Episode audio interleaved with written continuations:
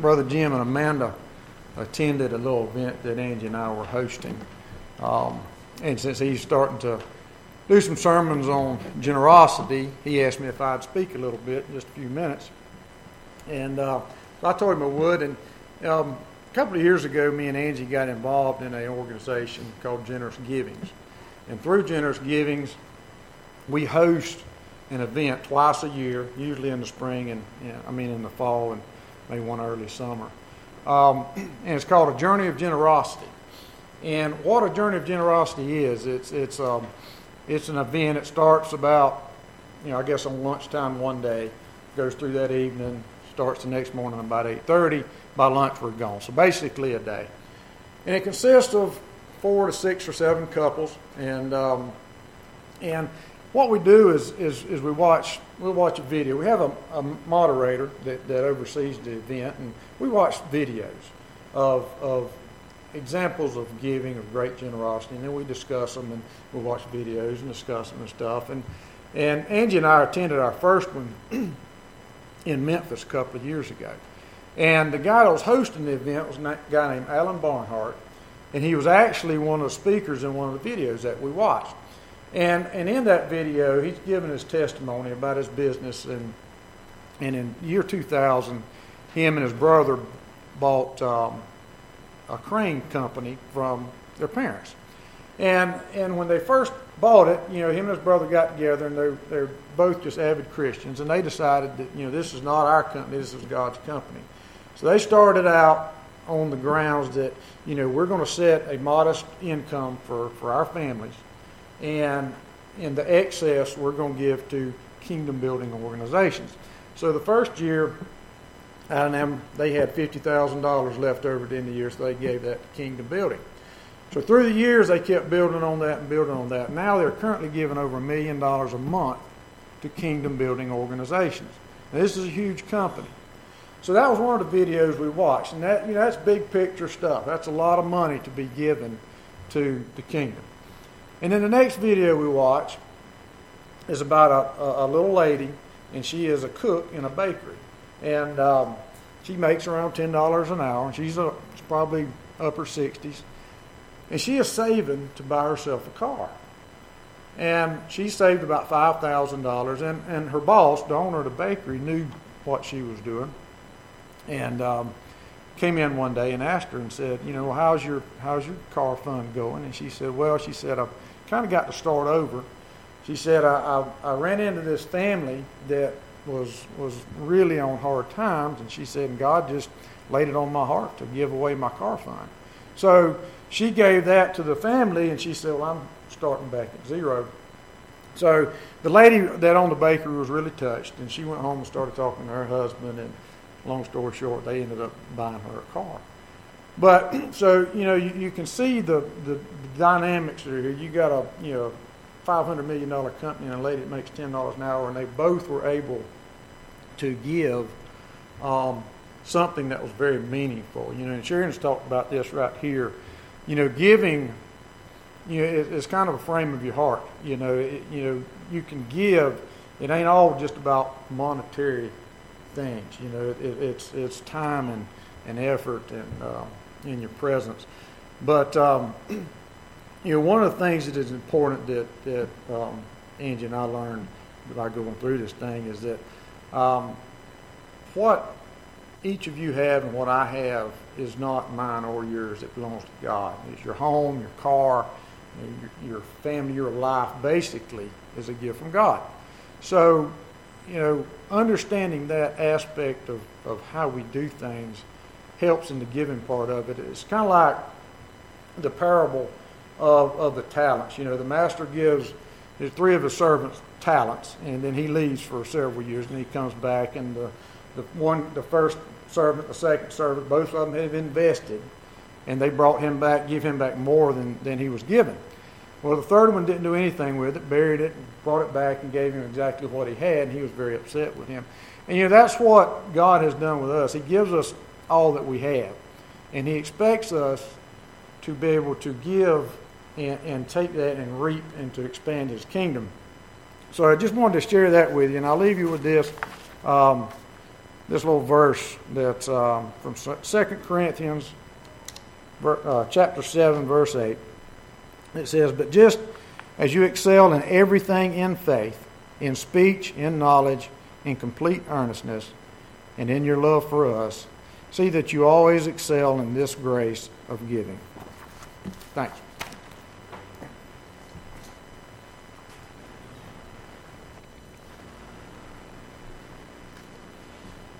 really quickly, the, that Joy of Generosity event is, is wonderful, and if you're interested in doing that, Amanda and I went uh, with Greg and Angie, and they would there would be you'll be doing more, right? Uh, coming up soon, so it's just such a. I mean, it was it was just a heart warming, beautiful, so good for our marriage, our faith, our lives, and just to be together. So I'd encourage you. Uh, maybe we can let people know. You just if you want to be a part of that, let me or Greg know, and we'll let you know. Uh, so we are in the midst of this sermon series called Remember, and, and here's, here's what it's about. Um, you're probably glad today because it's Communion Sunday. Uh, it means I've only got a few minutes to preach. I'm talking about giving. You're thinking this is a perfect recipe. That's a great day. Just good, right? Um, but what we're talking about this over this sermon series is what holds us together as a church. What holds the church together really around the world, um, and it's the promises that are made. We're not a church because we are bound together by these walls or because we just so happen to be in the same zip code, or because we show up at the same hour together at 11 o'clock on Sunday. Uh, we are the church held together by the promises that are made, the promises that God makes to us. I will be your God and you will be my people. The promises that we make to God as we profess our faith in Jesus Christ, where as we repent of our sins, we say, I am yours. And then the promises that we make to each other. As we commit our lives to be in this community of faith, as professing members of the congregation. That makes up the body of Christ. The promises that we make before God and one another, those are what hold us together. The things that we share, that we vow, uh, that we uh, allow each other to hold us and inspire in us. When we join this particular church, for example, and any other United Methodist church, uh, we make a promise. Five particular things that we promise. We say, uh, I will faithfully participate in the life of the church with my prayers, with my presence, with my gifts, with my service, and with my witness. Those are things that we say, I, I feel God calling me to be a part uh, of His work in this congregation, and I lovingly and freely say that I will do these things, and you will do them too. And we can expect one another uh, to share in that joy. And so, over the past few weeks, we've been taking each one of those promises and just exploring it to remember and reinvigorate our call to it. And today we talk about our gifts. There are so many things that we can give to be generous about uh, time and talent and uh, spiritual gifts and energy and of our material things. Now, next week, as we talk about service, we'll be talking more about time and energy and gifts and material and uh, uh things of that nature. Today, as we talk about gifts, we'll be talking about our stuff, the gifts of our stuff. And remember when we talk about this, because I know some people have some hang ups about talking about money and giving in church. I get that. Some people have really uh, experienced some bad stuff. But when we do this, I want you to remember that we're talking about something that we have made a promise to do, that we freely and willingly chose to do um, not as something that, as we'll hear Paul say in the scripture in a moment, that anybody in the church throws down on you as a commandment, but as something that really becomes the joy of our heart as we practice. So I want to invite you to hear the word of the Lord. I'm going to read from one of our student gift Bibles today, uh, from 2 Corinthians chapter 9, verses 5 through 10. It'll actually, interestingly, pick up on the same story that Greg shared with us a few minutes ago. so I'm going to invite you to hear that word. And this is, remember, the Apostle Paul writing to a church group in the city of Corinth. So I thought it necessary to urge the brothers to go on ahead to you and arranged in advance for this bountiful gift that you have promised, so that it may be ready as a voluntary gift and not as an extortion. Now, Paul has a way with words. That's kind of funny to me. Verse 6.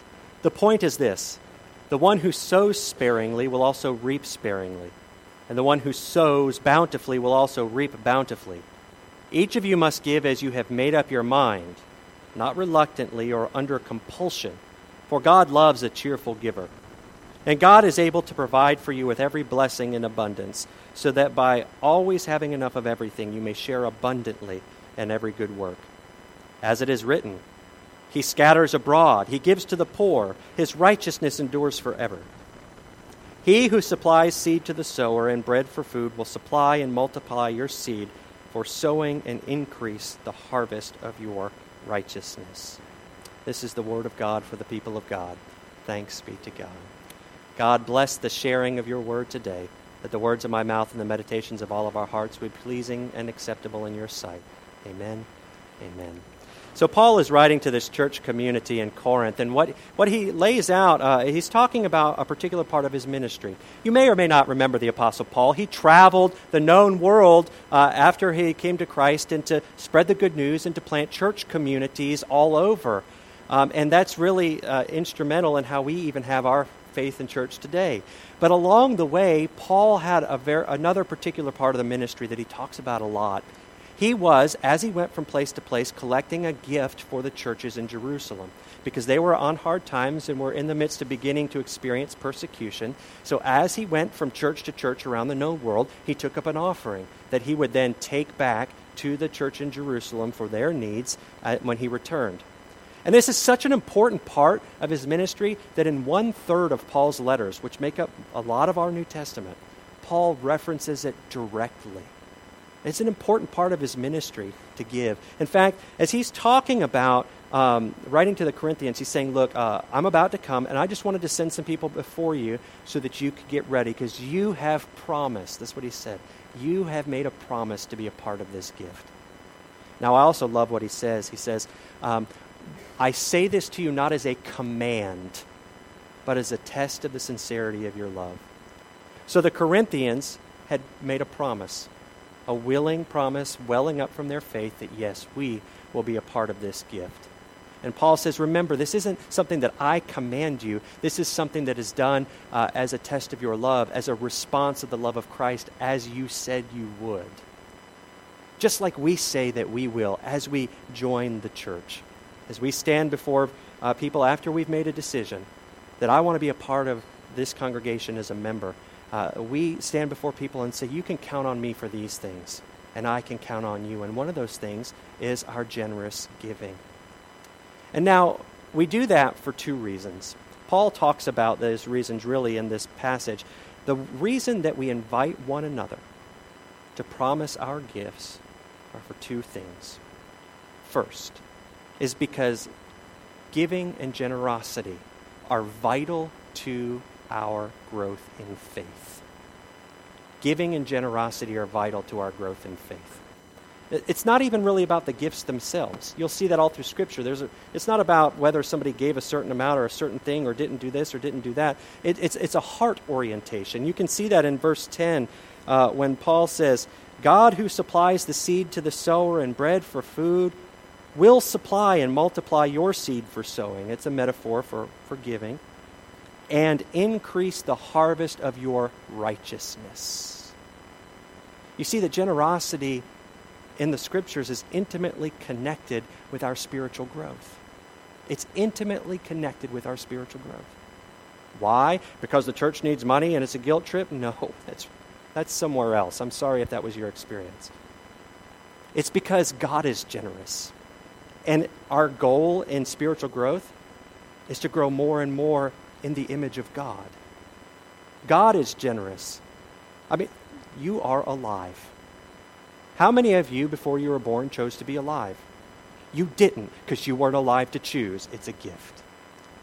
Raise your hand if you earned the oxygen you're breathing today. You didn't. Well, you may, okay. It was given to you.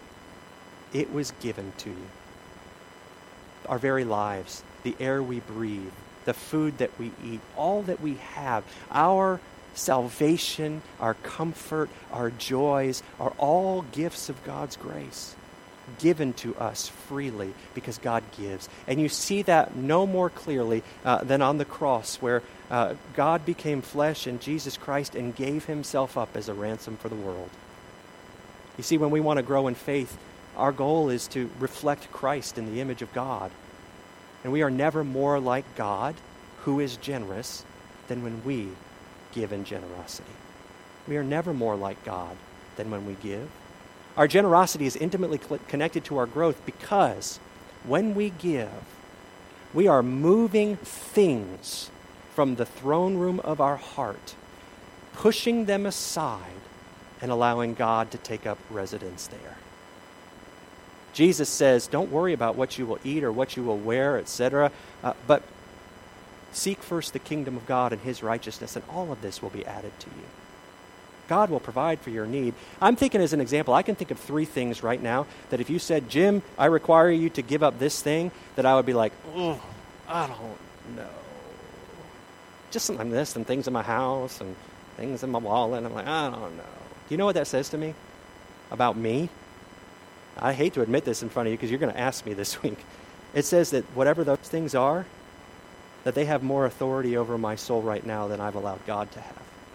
That's what that says to me. And so, in order to grow in generosity, or to grow in our faith, we, we practice generosity with God's help. And when we stand before one another, and when I stood before a church and joined the Methodist Church, I said, You can count on me to be the kind of person that is seeking to grow in faith so much that with God's help, I'm, I'm going to move other things out of the center of my life. And you can count on me that I'm trying, with God's help, to do that you can count on me that I'm always on the road to trying to move material things out of the center of my life and let God take the throne. You can count on me for that. And I can count on you for that. That's what we say. Because generosity, we give because it's important for our, our growth in, in our faith. And the second reason is because God uses our giving to make an impact for the kingdom of God. Uh, God can do anything, right? God can do anything. And God is at work in the world. Do you believe that? I do. N- nobody else. It's just me. That's fine. I attest to you. God is at work in the world. You know what's so interesting about God? God chooses. Instead of snapping a divine finger to do whatever God wants to do, God chooses to work through people. God wants to use you, and God wants to use me. Look in Scripture. All of the people that God used to make a difference in the world, God wants to use us. And I think about when Jesus called Peter to be a disciple in the gospel. Do you remember the first thing Jesus asks Peter for? He says, Can I use your boat? Because Peter had a resource that Jesus needed to do his ministry.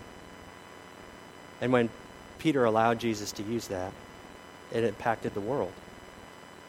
Jesus uh, calls us in the same way to utilize what, what he has given us to impact the world. We don't give because we need to keep these lights on. That's, do you know why we have these lights? So that in this moment, that we can have what we need to be formed as Christian people to go out in the world and impact the world. We don't have these for us. We could worship in the dark. Why, why do we have this space? And We don't need to keep the lights on. We don't need to pay the bills. We need to we give because it changes the world. We give because God uses it to change the world.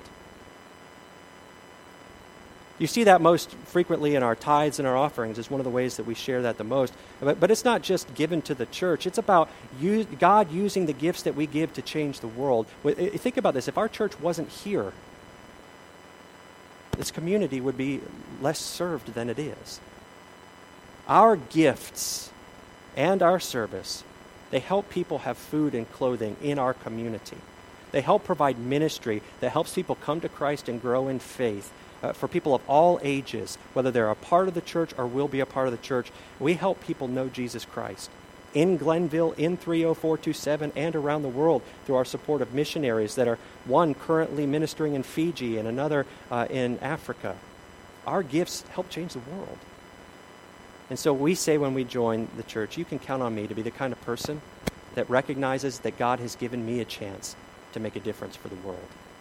And so we give because it's good for our faith. That's why we, that's why we promise to be generous. And also because God will use our generosity to change the world. Now, I recognize we're painting with a broad brush today because we're short on time, and some things do paint a detail, need a more detailed brush to paint with. I understand that. I just want you to, to remember sometimes, sometimes it's going to be harder to give than others. Don't you recognize that? Sometimes you're going to have to give, you give because you're going to have to choose to, not because you want to. Sometimes it's going to be hard, and that's okay. Those are growing pains. And sometimes we need to recognize that you're not going to be in a position to give the way you really want to. And that might make you feel insecure or wonder if you're um, less than. And that's not the case at all. Everybody runs across those situations. It reminds me of the story of the widow's mite. Do you remember Jesus tells this story? Uh, I'll try to tell it quickly. So he tells the story of these religious leaders in the temple, and they're making an offering in this big metal trumpet looking offering thing, and they're dropping their gold in there, and it's just making all these plinking sound plink, plink, plink, plink, plink. It's like when you win at Chuck E. Cheese and you dump the quarters in there. Uh, it's gold, and it's almost like the, the religious, religious leaders want you to hear that. It's like, look at how much I'm giving to the temple. And then Jesus says there was a, a widow woman, and she went up and she had two small coins all you could hear when she did this is plink, plink. And Jesus knows something that the crowd he was talking to didn't know. He said, he said Truly, I tell you, uh, that woman has given more than all of the rest of these because she gave out of her poverty and all that she had. And so sometimes you just need to remember to do what you can do and what you choose to do. And just prepare your heart to grow in generosity as your ability grows. There are so many ways to give. It's about your heart, not about the gift. It's about God taking up residence over all other things. And so we promise our gifts. And I would like to leave you with a word that Paul shares with uh, the Corinthians here in chapter 9 to close out our message today. Uh, he says this.